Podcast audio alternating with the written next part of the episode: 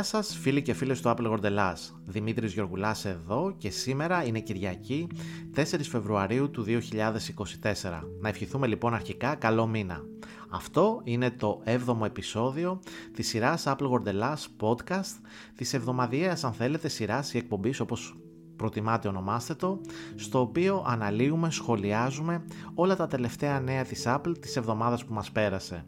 Και φυσικά, αφού έχουμε και αυτό το βήμα, πολλές φορές απαντούμε, ανάλογα και με τις ερωτήσεις που μας έχετε κάνει, στα κοινωνικά μας δίκτυα, θέματα τα οποία έχετε ανάγκη εσείς και τα οποία σας απασχολούν. Ας πάρουμε λοιπόν τα πράγματα από την αρχή. Σίγουρα η εβδομάδα η οποία μας πέρασε είχε highlights, σημείο αναφοράς της αν θέλετε ελληνιστή, τα Apple Vision Pro, το νέο καινοτόμο και επαναστατικό προϊόν της Apple ή αλλιώς αν προτιμάτε το The Next Big Thing της εταιρείας. Η επίσημη εισαγωγή του στην αγορά έγινε στις δύο Φεβρουαρίου και ουσιαστικά η εταιρεία εγγενίασε αυτό που αποκάλεσε μια νέα εποχή χωρικών υπολογιστών και το έκανε με όλη τη δυνατότητα που της δίνεται της Apple, με πολύ ωραία promo βίντεος, με πολύ ωραία διαφημιστικά βίντεος, με σημαντικές συνεντεύξεις που εξηγούν την τεχνολογία και είδαμε ακόμα και τον Tim Cook για πρώτη φορά να δίνει μια συνέντευξη και να φορά αυτά τα ακουστικά γυαλιά αν θέλετε, συγγνώμη, επαυξημένης και εικονικής πραγματικότητας, τα οποία η Apple, ξανατονίζουμε, αρέσκεται στο να το ονομάζει την ε, δημιουργία ενός αυτόνομου χωρικού υπολογιστή. Στο πρώτο πράγμα λοιπόν που θέλουμε να σταθούμε σήμερα είναι στην κληρονομιά του Tim Cook. Ο Tim Cook λοιπόν είναι ένας σι ι ο της Apple, για όσους δεν το γνωρίζετε, γεια σας. Λοιπόν, ο οποίος από τη στιγμή που ανέλαβε τα ενία της Apple και αποχώρησε ο Steve Jobs και μετά αποχώρησε και από αυτήν τη ζωή δυστυχώς, έχει καταφέρει να πάει την Apple εκεί την οποία είναι αυτή τη στιγμή. Το έχει κάνει πάρα πολύ επιτυχημένα και έχει καταφέρει πάρα πολλά με την Apple, κυρίως σε περιόδους που υπήρχαν μεγάλες αναταραχές, μεγάλες τρικυμίες για την εταιρεία και δύσκολα περιβάλλοντα όπως ήταν αυτό το οποίο βιώσαμε πριν μερικά χρόνια με τα lockdown του COVID και ό,τι αυτό είχε να κάνει με την βιομηχανία της τεχνολογίας. Σίγουρα λοιπόν είναι μια πολύ ισχυρή προσωπικότητα, η οποία όμως, όπως κάθε ισχυρή προσωπικότητα και όπως κάθε σι ι ο μιας μεγάλης τεχνολογικής εταιρείας, ενός κολοσσού, κάποια στιγμή θα κλείσει τον κύκλο της. Ήδη έχουν γίνει συζητήσεις για το ποιος θα μπορούσε να αντικαταστήσει από την Apple τον Tim Cook και ο ίδιος έχει αναφερθεί ότι παρόλο που δεν το σκέφτεται, άρα σημαίνει ότι δεν πρόκειται εκτός απρόοπτου να φύγει στο άμεσο μέλλον, σίγουρα υπάρχουν οι μηχανισμοί αυτοί της Apple, οι οποίοι θα, και με τη βοήθειά του βέβαια, οι οποίοι μηχανισμοί θα οδηγήσουν στο νέο διάδοχο της εταιρείας. Εύλογα λοιπόν και έχουμε ένα πολύ ωραίο tutorial στο appleworldhellas τελεία com. Κάποιος μπορεί να αναλογιστεί ποια θα είναι η κληρονομιά που θα αφήσει πίσω του ο Tim Cook τόσο στην Apple όσο και σε όλους εμάς τους καταναλωτές. Κάποιος θα μπορούσε να πει ότι θα είναι το Apple Vision Pro, αλλά όπως γράφουμε στο editorial μας, πιστεύουμε ότι σίγουρα το Apple Watch θα πρέπει να οριστικοποιηθεί ως η κληρονομιά αυτής της προσωπικότητας, του Tim Cook. Ενώ λοιπόν υπάρχουν πολλά headset εικονικής και μικτής πραγματικότητας στην αγορά, όλοι ψάχνουν αυτή τη στιγμή να δουν αν ο Tim Cook μπορεί να παρουσιάσει αυτό το επαναστατικό προϊόν και ένα headset και να το ξεχωρίσει μέσα από όλα αυτά. Έτσι λοιπόν όλη η προσοχή όπως είπαμε έχει στραφεί εκεί πέρα. Το Apple Watch τώρα από την άλλη, το οποίο το έχουμε συγκρίνει και σε προηγούμενα podcasts μας με το Apple Vision Pro, δεν υπάρχει αμφιβολία ότι δεν είναι το μεγαλύτερο προϊόν της Apple. Αν το μετρήσετε λοιπόν με βάση τα έσοδα που δημιουργούνται από αυτό ή τις μονάδες που πωλήθηκαν παγκοσμίως, σίγουρα αυτό δεν θα πάει στο Apple Watch, αλλά το μεγαλύτερο προϊόν της Apple και αυτή η τιμή του να είσαι το leading product σε μια εταιρεία όπως λέγεται η Apple πηγαίνει στο iPhone χωρίς καμία αμφιβολία. Αλλά αν πρέπει να αποφασίσουμε σε ποιο προϊόν είχε ο Cook την επίβλεψη της ανάπτυξής του, της κυκλοφορίας και πολύ σημαντικό της εξέλιξης αυτού και ποια ήταν η επίδραση αυτού του προϊόντος που έβγαλε στον άμεσο καταναλωτή, αν λοιπόν συνυπολογίσετε όλες αυτές τις συνιστώσεις, τότε η κληρονομιά του Tim Cook ακούει σε ένα και μόνο όνομα, αυτό το Apple Watch. Έτσι λοιπόν το Apple Watch έχουμε δει ότι αυτή τη στιγμή είναι το δημοφιλέστερο smartwatch της αγοράς και προσφέρει μια σειρά από δυνατότητες που αφορούν την υγεία, την ευεξία και την άσκηση. Έτσι έχουμε παρακολούθηση οξυγόνου αίματος, έχουμε τη δυνατότητα εύκολης λήψης ηλεκτροκαρδιογραφημάτων, έχουμε ειδοποιήσεις υψηλής και χαμηλής καρδιακής λειτουργίας και χαμηλών παλμών.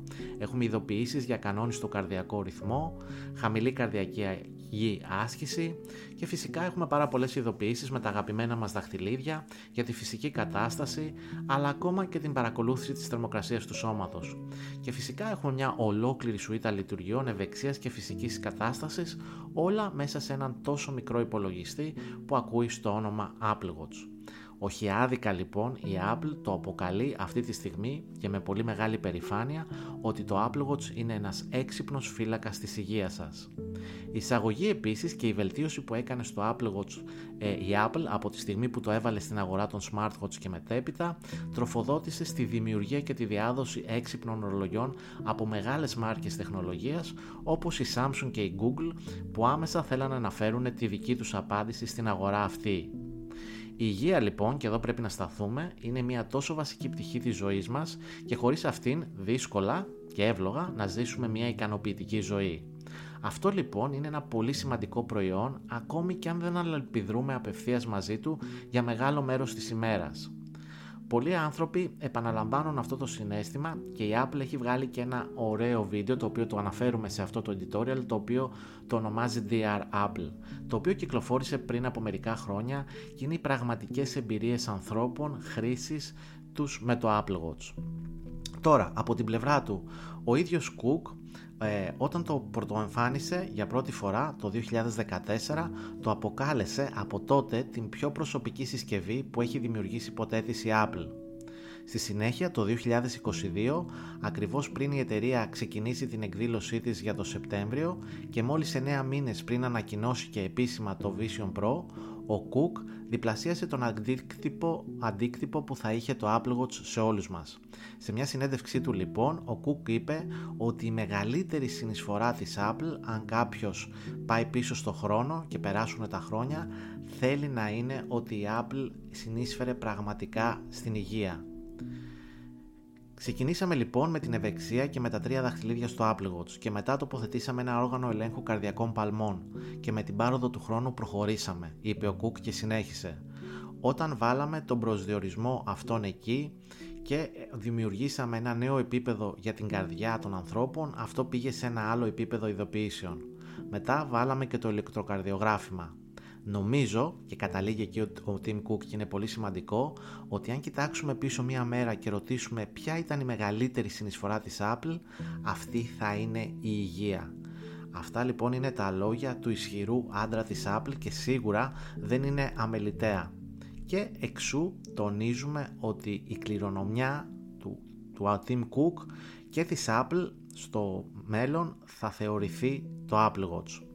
Ενώ λοιπόν το Vision Pro, για να φτάσουμε στο τώρα, μπορεί να μας φέρει σε μια νέα εποχή χωρικών υπολογιστών, να μας δώσει νέες έννοιες και νέες εμπειρίες ε, μέσα από αυτή την προσπάθεια που κάνει η Apple με το Apple Vision Pro, και όταν αυτό το προϊόν γίνει αυτό που έχουμε πει πάρα πολλές φορές και mainstream, το Apple Watch ήταν εκείνο που μας έφερε σε μια νέα εποχή παρακολούθησης της υγείας. Τώρα οι ίδιοι μας έχουμε περισσότερες πληροφορίες και νοημοσύνη γύρω από την υγεία μας από ό,τι είχαμε ποτέ στο παρελθόν. Και όλα αυτά, ξανατονίζω όπως είπα και προηγουμένως, χάρη σε μια πολύ μικρή συσκευασία που κάθεται αποκλειστικά στους καρπούς μας. Ο αριθμός δε των ανθρώπων που έχουν επηρεαστεί θετικά από το Apple Watch, όλες οι ζωές που βελτιώθηκαν μέσω των καλύτερων επιλογών υγείας ή ακόμη και σώθηκαν μέσω των δυνατοτήτων ανίχνευσης που προσφέρει το Apple Watch, είναι μια πολύ μεγαλύτερη μέτρηση από τα πράγματα τα οποία κάποιος θα μετρήσει και θα αντιστοιχίσει ή θα παραλληλήσει με το Vision Pro. Έτσι λοιπόν μπορούμε να πούμε ότι είμαστε ενθουσιασμένοι σίγουρα για το μέλλον των χωρικών υπολογιστών. Είμαστε όμως κάτι περισσότερο από σίγουροι ότι το Vision Pro, όπως και το iPhone, θα αλλάξει τελικά τον τρόπο με τον οποίο αντιδρούμε και αλληλεπιδρούμε με την τεχνολογία. Όμως η μεγαλύτερη συνεισφορά της Apple θα είναι σε κάτι πιο προσωπικό από αυτό. Όπως είπε και ο ίδιος ο Tim Cook, το τόνισε, το έχει τονίσει πάρα πολλές φορές, το τονίζουμε και εμείς από εδώ, η υγεία είναι μεγαλύτερη συνεισφορά για τον καθένα μας, γιατί χωρίς υγεία δεν μπορούμε να κάνουμε το οτιδήποτε, και σίγουρα το Apple Watch, που μπορεί να μην έχεις τις περισσότερες πωλήσεις, μπορεί να μην οδηγεί τα κέρδη της Apple, σίγουρα βρίσκεται στην πρώτη γραμμή. Έτσι λοιπόν, αυτό είναι το editorial το οποίο γράψαμε στο appleworldhellas τελεία com και αξίζει να το διαβάσετε πιο αναλυτικά και να δείτε και το βίντεο στο οποίο αναφερθήκαμε, στο, στο οποίο ονομάζεται Dear Apple, μπορείτε να το αναζητήσετε και στο YouTube, και πραγματικά είναι μικρές μικρές ερμηνείες σε κάτι πολύ πολύ μεγάλο. Και ξαναλέω, όπως θα δούμε και στην πορεία αυτού εδώ του podcast και σε άλλες δηλώσεις, ο Tim Cook όταν μιλάει δεν αρέσκεται φυσικά, όπως έκανε και ο Steve Jobs, το να δίνει πάρα πολλές πληροφορίες, αλλά αυτά τα οποία λέει έχουν και ερμηνεία από πίσω τους, αλλά δίνουν και το σήμα, το σήμα και τις δεταγμένες στις οποίες κινείται η Apple και προηγουμένως και αυτή τη στιγμή. Πάμε τώρα όμως λίγο να μιλήσουμε και για το Apple Vision Pro.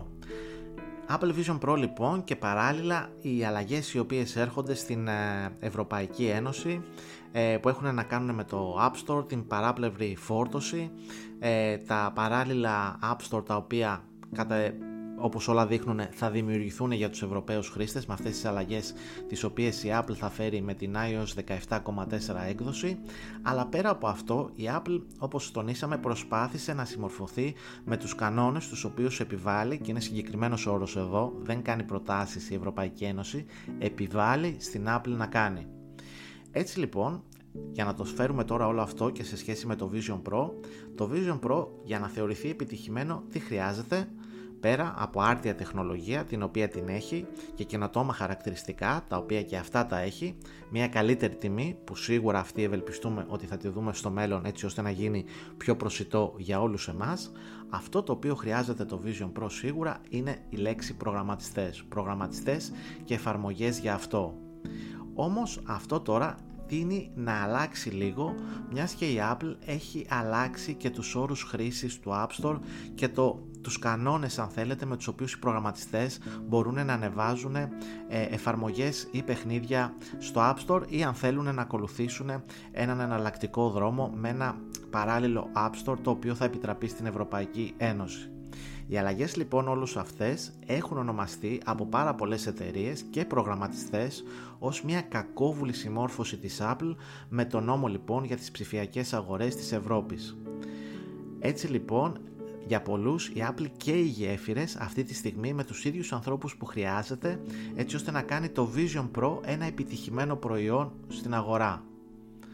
Έτσι λοιπόν, η τρέχουσα αγορά του Vision Pro είναι τόσο μικρή αυτή τη στιγμή που οι προγραμματιστές, αν θέλετε, μπορούν να αντέξουν οικονομικά να την αγνοήσουν, δηλαδή να μην δημιουργήσουν εφαρμογές για αυτό, ή ακόμα να εξασφαλίσουν ότι οι εφαρμογές τους για το iPad δεν θα μπορούν να εκτελεστούν στο Vision Pro. Κάτι το οποίο είναι πιθανό να κάνουν και μη σας φανεί περίεργο, αν θυμώσουν με τη συμπεριφορά που έχει η Apple απέναντί τους. Το ντι εμ έι τώρα, όπως το έχουμε χαρακτηρίσει προηγουμένως, είναι ένα κομμάτι αντιμονοπωλιακής νομοθεσίας που απευθύνεται σε όλες τις εταιρείες τεχνολογίας. Στόχος της Ευρωπαϊκής Ένωσης και του ντι εμ έι είναι να αυξηθεί ο ανταγωνισμός στον κλάδο, αφαιρώντας ορισμένα από τα πλεονεκτήματα που κατέχουν τεχνολογικοί γίγαντες, μέσα σε αυτούς φυσικά και η Apple.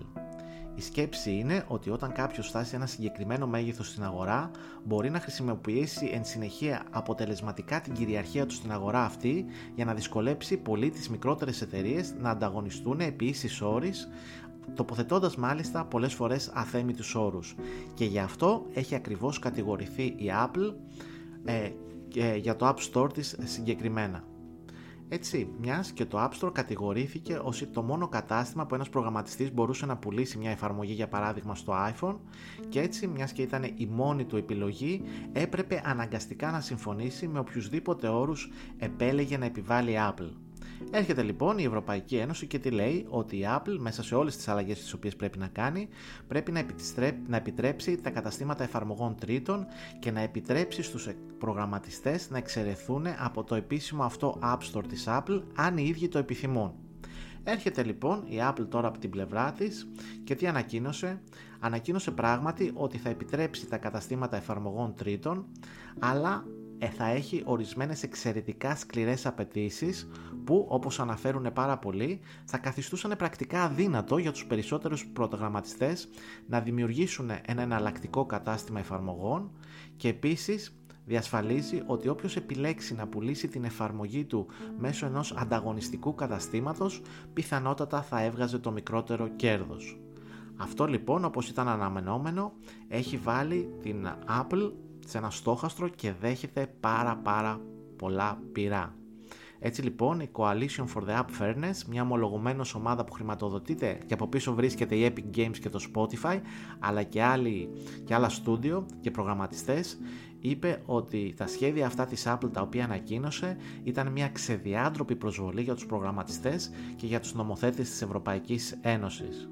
Το Spotify συγκεκριμένα είπε ότι η Apple ενεργεί σαν να μην ισχύουν οι κανόνες για την ίδια την εταιρεία. Η Apple δεν είναι, συνεχ... δεν είναι συνεπής, τόνισαν σε δελτίο τύπου. Ενώ συμπεριφέρονται άσχημα για χρόνια, αυτό οδηγεί το επίπεδο της αλαζονίας τους σε ένα εντελώς νέο μέρος. Με το ψεύτικο πρόσχημα της συμμόρφωσης και των παραχωρήσεων προβάλλουν ένα νέο σχέδιο που είναι μια πλήρης και ολοκληρωτική φάρσα. Ουσιαστικά, ο παλιός φόρος κατέστη απαράδεκτος βάσει του ντι εμ έι της Ευρωπαϊκής Ένωσης και έτσι η Apple δημιούργησε ένα νέο που μεταμφιέζεται ως συμμόρφωση με το νέο νόμο. Αυτό λοιπόν είναι το οποίο υπάρχει εκεί έξω με βάση τις νέες ανακοινώσεις της Apple για όλες αυτές τις αλλαγές που έρχονται στο App Store και στην Ευρώπη.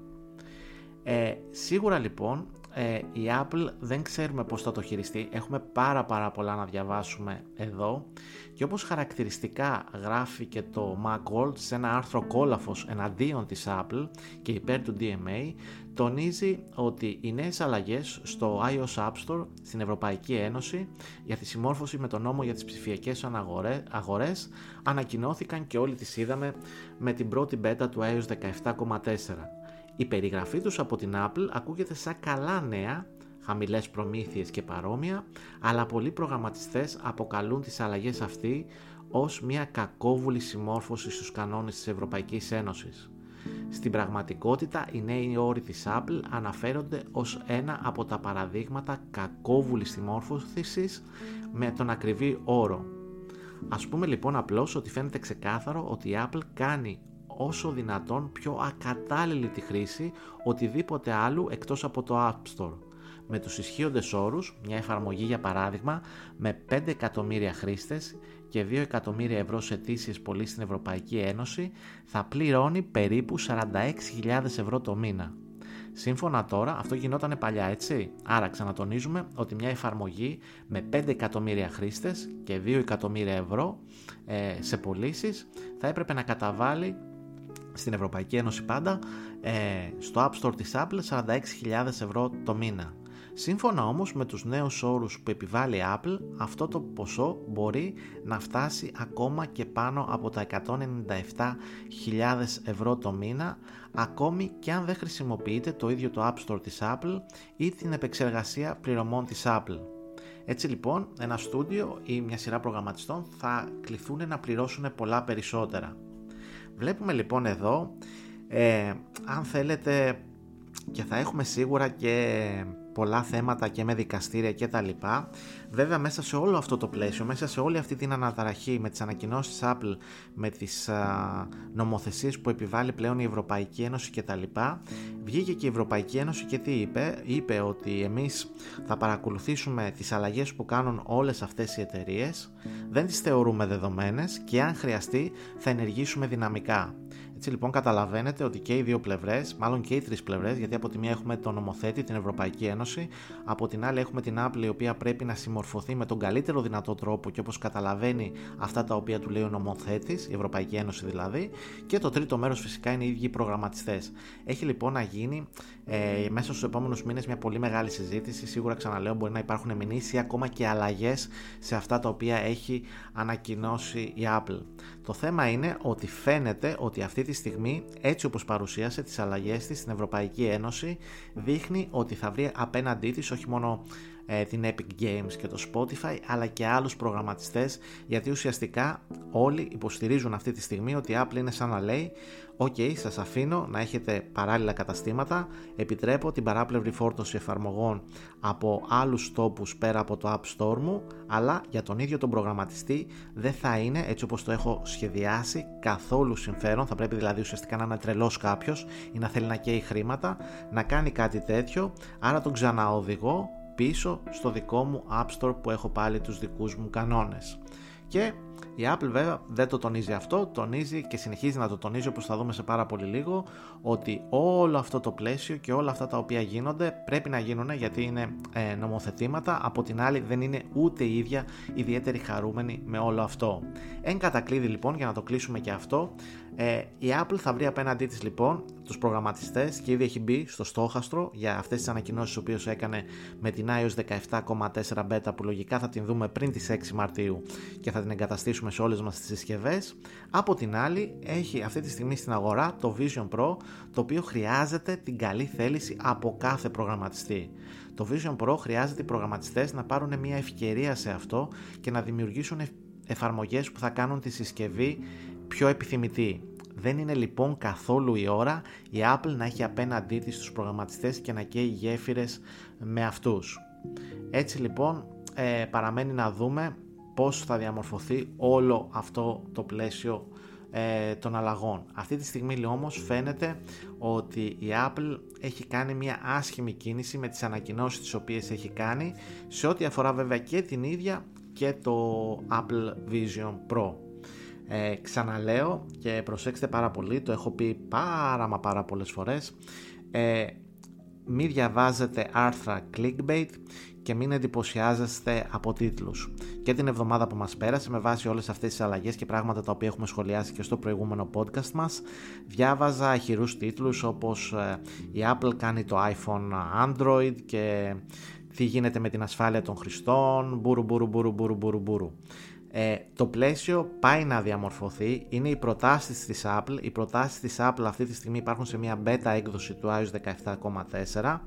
Το Μάρτιο θα τις δούμε και από εκεί και πέρα θα μπορέσουμε να κρίνουμε ακριβώς τι θα κάνει η Apple και σε σύγκριση με το τι θα κάνουν οι προγραμματιστές και η Ευρωπαϊκή Ένωση.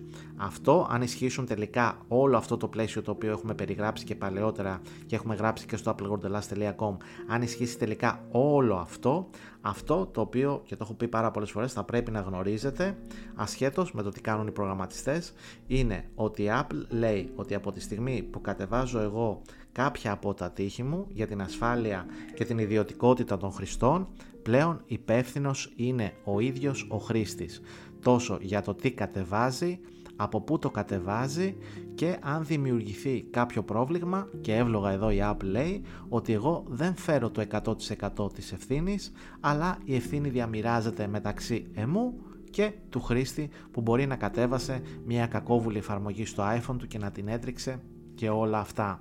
Και ξαναλέω, όλα αυτά τα έχουμε δει σε άλλες πλατφόρμες της Apple και όσοι χρησιμοποιείτε το macOS και το MacBook σίγουρα γνωρίζετε και έχετε μια καλύτερη εικόνα για το τι πρόκειται να έρθει και για το iPhone στην Ευρώπη. Δεν θα γίνει λοιπόν το iPhone από τη μια μέρα στην άλλη Android, δεν θα γίνει το κεφαλοτήρι για malware και hackers και ό,τι άλλο συνεπάγεται, απλά για πρώτη φορά όλοι εμείς οι χρήστες της Ευρωπαϊκής Ένωσης, και εφόσον ισχύσουν αυτά τα οποία ορίζει η Ευρωπαϊκή Ένωση και εφαρμόζει η Apple στην άι Ο Ες δεκαεπτά κόμμα τρία, θα πρέπει και πολύ σωστά να έχουμε την ευθύνη για τις ενέργειες τις οποίες κάνουμε.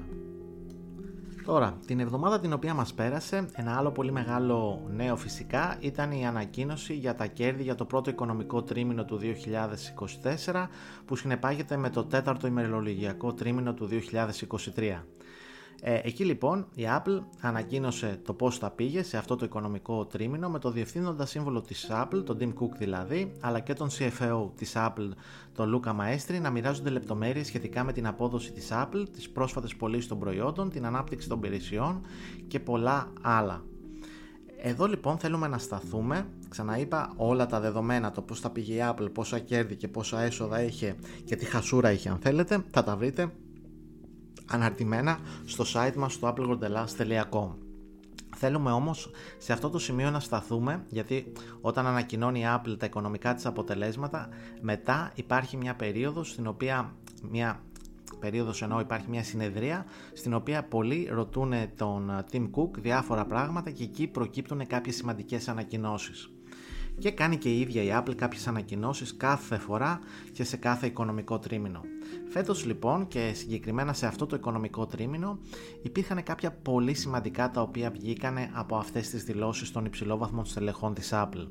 Πάμε λοιπόν να τα δούμε με τίτλους και να κάνουμε έναν πολύ σύντομο σχολιασμό για αυτά.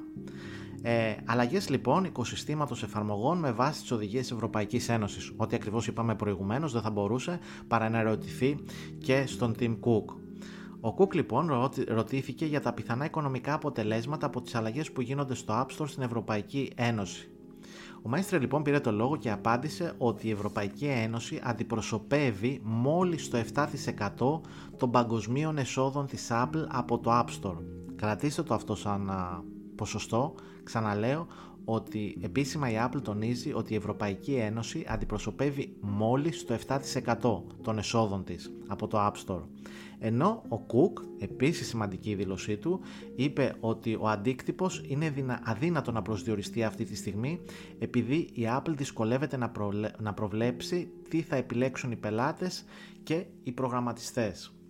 Άρα λοιπόν βλέπετε ότι από τη μία θωρακίζει η Apple το επιχείρημά της και λέει ότι okay, δεν περιμένουμε να συμβεί κάτι τραγικό ακόμα και όλα πάνε στραβά, μιας και η Ευρωπαϊκή Ένωση αντιπροσωπεύει μόλις το επτά τοις εκατό των κερδών μας από το App Store. Από την άλλη ο Cook ήρθε λίγο να ισορροπήσει αυτή τη δήλωση και να πει ότι ξέρετε κάτι, δεν γνωρίζουμε ακόμα γιατί είναι αδύνατο να προσδιορίσουμε αν οι χρήστες συνεχίσουν να επιλέγουν το δικό μας App Store ή επιλέξουν κάποιο τρίτο και τι θα κάνουν τελικά και οι ίδιοι προγραμματιστές. Τόνισε επίσης ο Tim Cook το εξής και είναι πολύ σημαντικό αυτό. Είπε λοιπόν ότι έχουμε επικεντρωθεί πραγματικά στο απόρριτο, την ασφάλεια και τη χρηστικότητα και κάναμε ό,τι καλύτερο μπορούσαμε για να πλησιάσουμε όσο το δυνατόν πιο κοντά στο παρελθόν όσο αφορά τα πράγματα που αγαπούν οι άνθρωποι για το οικοσύστημά μας. Αλλά πρόκειται να μην παρέχουμε το μέγιστο που θα μπορούσαμε να προσφέρουμε επειδή χρειαζόμαστε να συμμορφωθούμε με τον νέο αυτό κανονισμό. Έτσι λοιπόν ο Tim Cook εδώ πέρα τι ακριβώς λέει, ότι όλοι προσπαθούν να κάνουν το καλύτερο δυνατό σε ό,τι αφορά την ασφάλεια και όχι μόνο των χρηστών, καθώς επίσης και ε, πράγματα τα οποία οι άνθρωποι αγαπάνε από το οικοσύστημά τους. Όμως αυτή τη φορά με αυτόν τον κανονισμό και με αυτή τη συμμόρφωση την οποία πρέπει να κάνει η Apple μπορεί να μην προσφέρει το καλύτερο δυνατό για τους χρήστες. Αυτά λοιπόν είναι τα λόγια από τον ίδιο τον Tim Cook. Αυτά λοιπόν ανέφεραν οι δύο ισχυροί άντρες της Apple στην ανακοίνωση, κατά τη διάρκεια μάλλον της ανακοίνωσης των οικονομικών αποτελεσμάτων της εταιρείας σε ό,τι αφορά τις αλλαγές του οικοσυστήματος της εφαρμογές και ό,τι αφορά την Ευρωπαϊκή Ένωση και τους Ευρωπαίους χρήστες. Ξανατονίζουμε, η Apple από την πρώτη στιγμή είπε ότι θα συμμορφωθεί με τους κανονισμούς της Ευρωπαϊκής Ένωσης με τον καλύτερο δυνατό τρόπο, αλλά από την άλλη τονίζει ότι να γνωρίζουν οι Ευρωπαίοι χρήστες ότι εμείς έχουμε ένα σκοπό και ένα στόχο τον οποίο δεν θα μπορέσουμε να τον ολοκληρώσουμε στο εκατό τοις εκατό με βάση αυτές τις νομοθετικές οδηγίες. Με ό,τι αυτό συνεπάγεται. Και κρατήστε, ξαναλέω, ότι ο Maestri τόνισε ότι μόλις το επτά τοις εκατό των παγκοσμίων εσόδων της Apple έρχεται από το App Store και αφορά την Ευρωπαϊκή Ένωση. Φυσικά και οι δύο άντρες σταθήκανε και για το Vision Pro, με τον Tim Cook να τονίζει ότι η Apple είναι απίστευτα ενθουσιασμένη και με τις επιχειρηματικές ευκαιρίες αλλά και με τους προγραμματιστές, μεγάλα στούντιο τα οποία ήδη έχουν αγκαλιάσει αυτή τη νέα συσκευή και υπάρχουν, τόνισε, πάρα πολλές εταιρείες που κατασκευάζουν εφαρμογές σε συνεργασία, συνεργασίας και σχεδίασης και υπάρχουν επίσης πολλές εφαρμογές οι οποίες θα δημιουργηθούν και θα εξυπηρετούν ε, το κοινό και θα φέρουν επίσης και πάρα πολλά άλλα. Έτσι λοιπόν κατέληξε ο Tim Cook για το Vision Pro στην ανακοίνωση αυτή. Δεν θα μπορούσαμε να είμαστε πιο ενθουσιασμένοι για το που βρίσκονται τα πράγματα αυτή τη στιγμή με αυτή τη νέα μας συσκευή. Αυτή η συσκευή, το Apple Vision Pro, ήταν πολλά χρόνια προσπαθειών από τόσους πολλούς ανθρώπους σε όλη την Apple και χρειάστηκε πραγματικά μια ολόκληρη προσπάθεια της εταιρείας για να φτάσει μέχρι εδώ το προϊόν αυτό. Εύλογο λοιπόν και αυτά τα σχόλια και λογικά μιας και αναφερόμαστε σε ένα προϊόν το οποίο κυκλοφόρησε μόλις στις δύο Φεβρουαρίου στην αγορά της Αμερικής. Τώρα, μια άλλη πολύ σημαντική πληροφορία που προέκυψε από εκεί ήταν σχετικά με το κομμάτι της τεχνικής νοημοσύνης που επίσης έχουμε σταθεί και στα προηγούμενα μας podcast. Ο Tim Cook λοιπόν επανέλαβε ότι η Apple ξοδεύει τεράστιο χρόνο και προσπάθεια για την τεχνητή νοημοσύνη, αλλά λεπτομέρειες σχετικά με τη δουλειά της πάνω σε αυτό θα κοινοποιηθούν αργότερα μέσα στο έτος. Πιο συγκεκριμένα ανέφερε όσο αφορά, όσον αφορά τη γενετική τεχνητή νοημοσύνη, η οποία θα υποθέσω ότι είναι η εστίαση στην ερώτησή σας, στην ερώτηση που του έγινε, έχουμε πολλή δουλειά σε εξέλιξη εσωτερικά, όπως έχω αναφερθεί και στο παρελθόν. Η λογική μας, αν θέλετε, ήταν πάντα να κάνουμε δουλειά και μετά να μιλάμε για τη δουλειά αυτή και όχι να βγαίνουμε πρώτοι μπροστά. Και έτσι θα το κρατήσουμε αυτό και σε αυτό το επίπεδο. Αλλά έχουμε μερικά πράγματα για τα οποία είμαστε απίστευτα ενθουσιασμένοι και για τα οποία θα σας μιλήσουμε αργότερα φέτος. Με τον όρο αργότερα φέτος, ο Tim Cook λογικά δείχνει το ετήσιο συνέδριο των προγραμματιστών της Apple τον Ιούνιο στο ντάμπλιου ντάμπλιου ντι σι, όπου περιμένουμε να πάρουμε και μια πρώτη γεύση από τα νέα λειτουργικά της, και συνηγορούν όλα ό,τι έχουμε πει και σε προηγούμενα podcast αλλά και άρθρα μας στο appleworldhellas τελεία com, ότι το άι ο ες δεκαοκτώ θα έχει μια ιδιαίτερη εστίαση στην τεχνητή νοημοσύνη, τη γενετική τεχνητή νοημοσύνη, τη Siri και τους αλγόριθμους μηχανικής μάθησης. Το τόνισε λοιπόν ακόμη μια φορά εδώ και έδωσε το στίγμα του ο Tim Cook στην ανακοίνωση αυτών των οικονομικών αποτελεσμάτων σε ό,τι αφορά το κομμάτι αυτό. Και παιδιά, μην ρωτάτε αν η Siri θα μιλήσει ποτέ ελληνικά. Δεν νομίζω ότι την Apple την απασχολεί αυτή τη στιγμή μια τόσο μικρή αγορά όπως είναι η αγορά της Ελλάδας, και σίγουρα θα ήταν κάτι το οποίο θα το θέλαμε κάποια στιγμή η Apple να μιλάει ελληνικά. Από την άλλη μπορούμε να ζήσουμε και χωρίς αυτό. Μην λοιπόν κρίνετε την προσπάθεια της Apple που κάνει στο κομμάτι της Siri, το οποίο ήμασταν οι πρώτοι και το αναδεικνύουμε κάθε φορά ότι έχει μείνει πάρα μα πάρα πολύ πίσω σε σχέση με τον ανταγωνισμό, να, να, να στοχοποιείται αυτό, δηλαδή το αν η Siri μιλήσει ελληνικά, και ποτέ να μην μιλήσει. Γιατί ο Θεός και η ψυχή της και ελληνικά να μιλήσει, πώς θα είναι η διεπαφή του Έλληνα χρήστη με την Siri που θα μιλάει ελληνικά. Θα βγουν σίγουρα πάρα πολλά memes και σίγουρα θα έχουμε πάρα πολλά αστεία βίντεο. Το αφήνω λοιπόν και εγώ αυτό εκεί. Τώρα, επίσης, ο Tim Cook στάθηκε στις υπηρεσίες. Οι υπηρεσίες της Apple σημείωσε ένα ρεκόρ εσόδων όλων των εποχών και έφτασε στα είκοσι τρία κόμμα ένα δισεκατομμύρια δολάρια. Από είκοσι κόμμα επτά δισεκατομμύρια δολάρια το προηγούμενο τρίμηνο. Οι συνδρομές επιπληρωμή επίσης αυξήθηκαν διψήφια από έτος σε έτος. Η Apple σημείωσε ρεκόρ εσόδων όλων των εποχών και σε διαφημιστικές υπηρεσίες cloud, υπηρεσίες πληρωμών βίντεο, μαζί με ρεκόρ τριμήνου Δεκεμβρίου στο App Store και στο Apple ε, Care. Εδώ λοιπόν βλέπουμε ένα άλλο κομμάτι της Apple, το οποίο είναι παράπλευρο με όλες τις συσκευές τις οποίες έχει στην αγορά. Βλέπε iPhone, iPad, MacBook, Apple Watch κτλ. Το κομμάτι των υπηρεσιών. Το κομμάτι των υπηρεσιών λοιπόν της Apple είναι μια εταιρεία πρακτικά από μόνη της, στην οποία επιφέρει έσοδα και μάλιστα επιφέρει έσοδα στην εταιρεία σε περιόδους που η εταιρεία έχει μειωμένες πωλήσεις από άλλα, άλλα σημεία αναφοράς της, έτσι. Είδαμε λοιπόν ότι για παράδειγμα σε αυτό το οικονομικό τρίμηνο η κατηγορία Wearable, HomePod και Accessories σημείωσε πτώσεις στα έσοδα, φτάνοντας στα δώδεκα δισεκατομμύρια δολάρια από δεκατρία κόμμα τέσσερα δισεκατομμύρια δολάρια που είχε πέρυσι.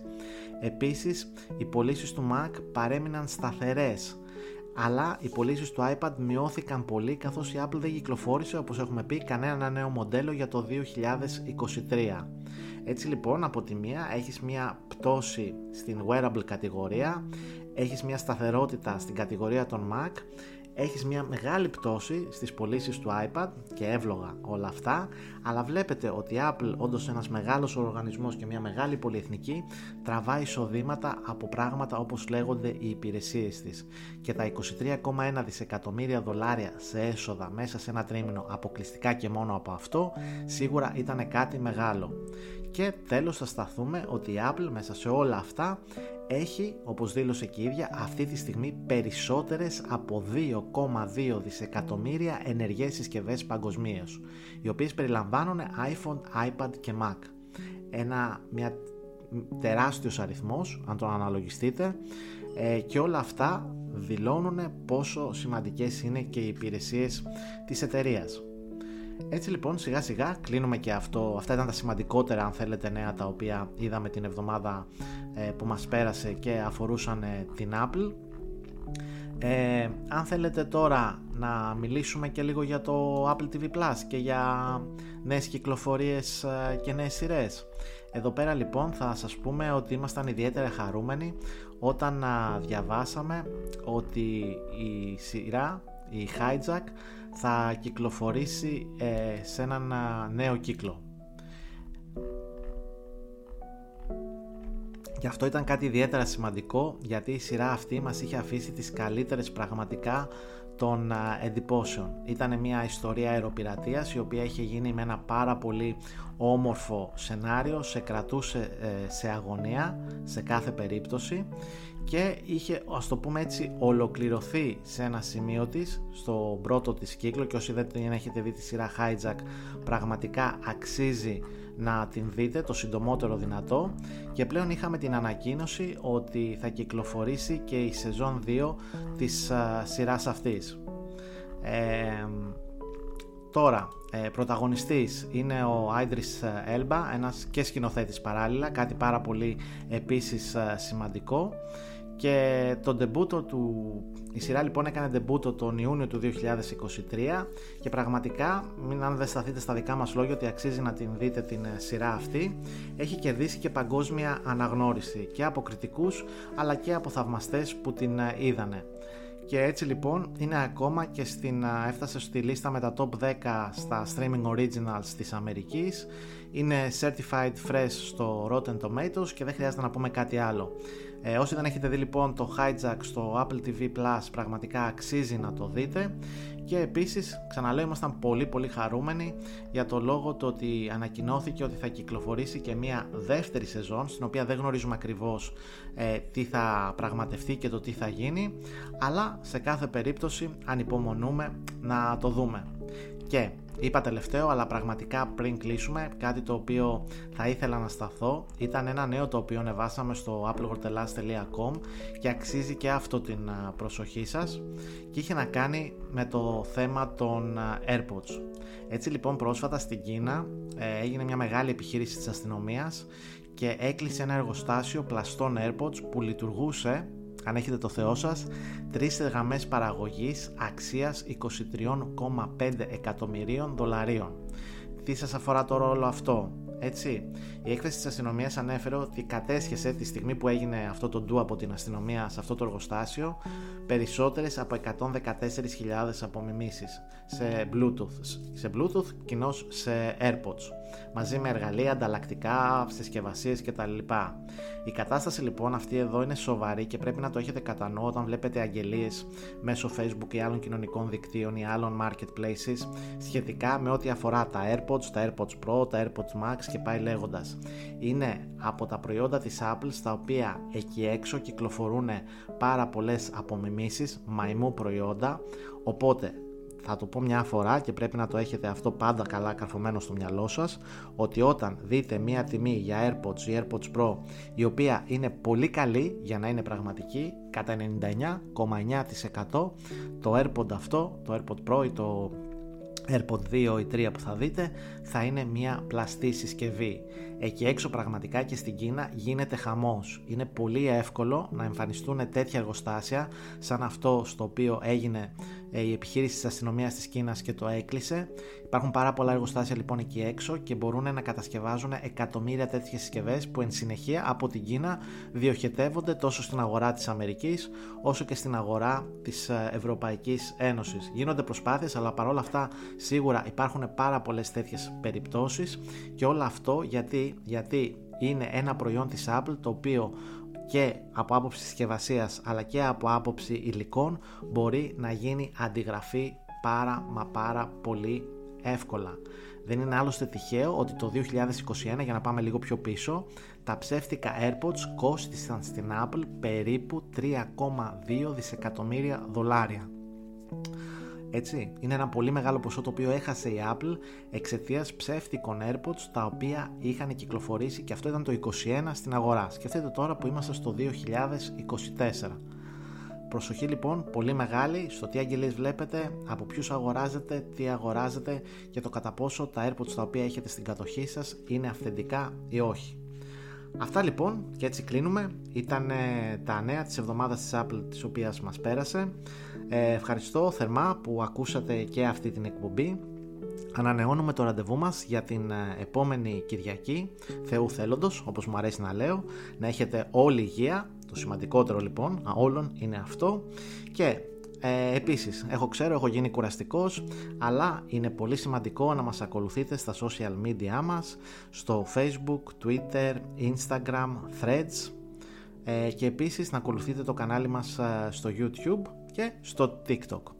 Ε, μέχρι λοιπόν την επόμενη φορά, ε, μείνετε συντονισμένοι στο apple world hellas dot com, την ε, καθημερινή σας εκεί ενημέρωση για ό,τι αφορά την Apple και όχι μόνο, ε, με άρθρα τα οποία ανεβαίνουν ε, καθημερινά και όλο το εικοσιτετράωρο. Θα τα πούμε λοιπόν πάρα μα πάρα πολύ σύντομα. Να είστε όλοι καλά.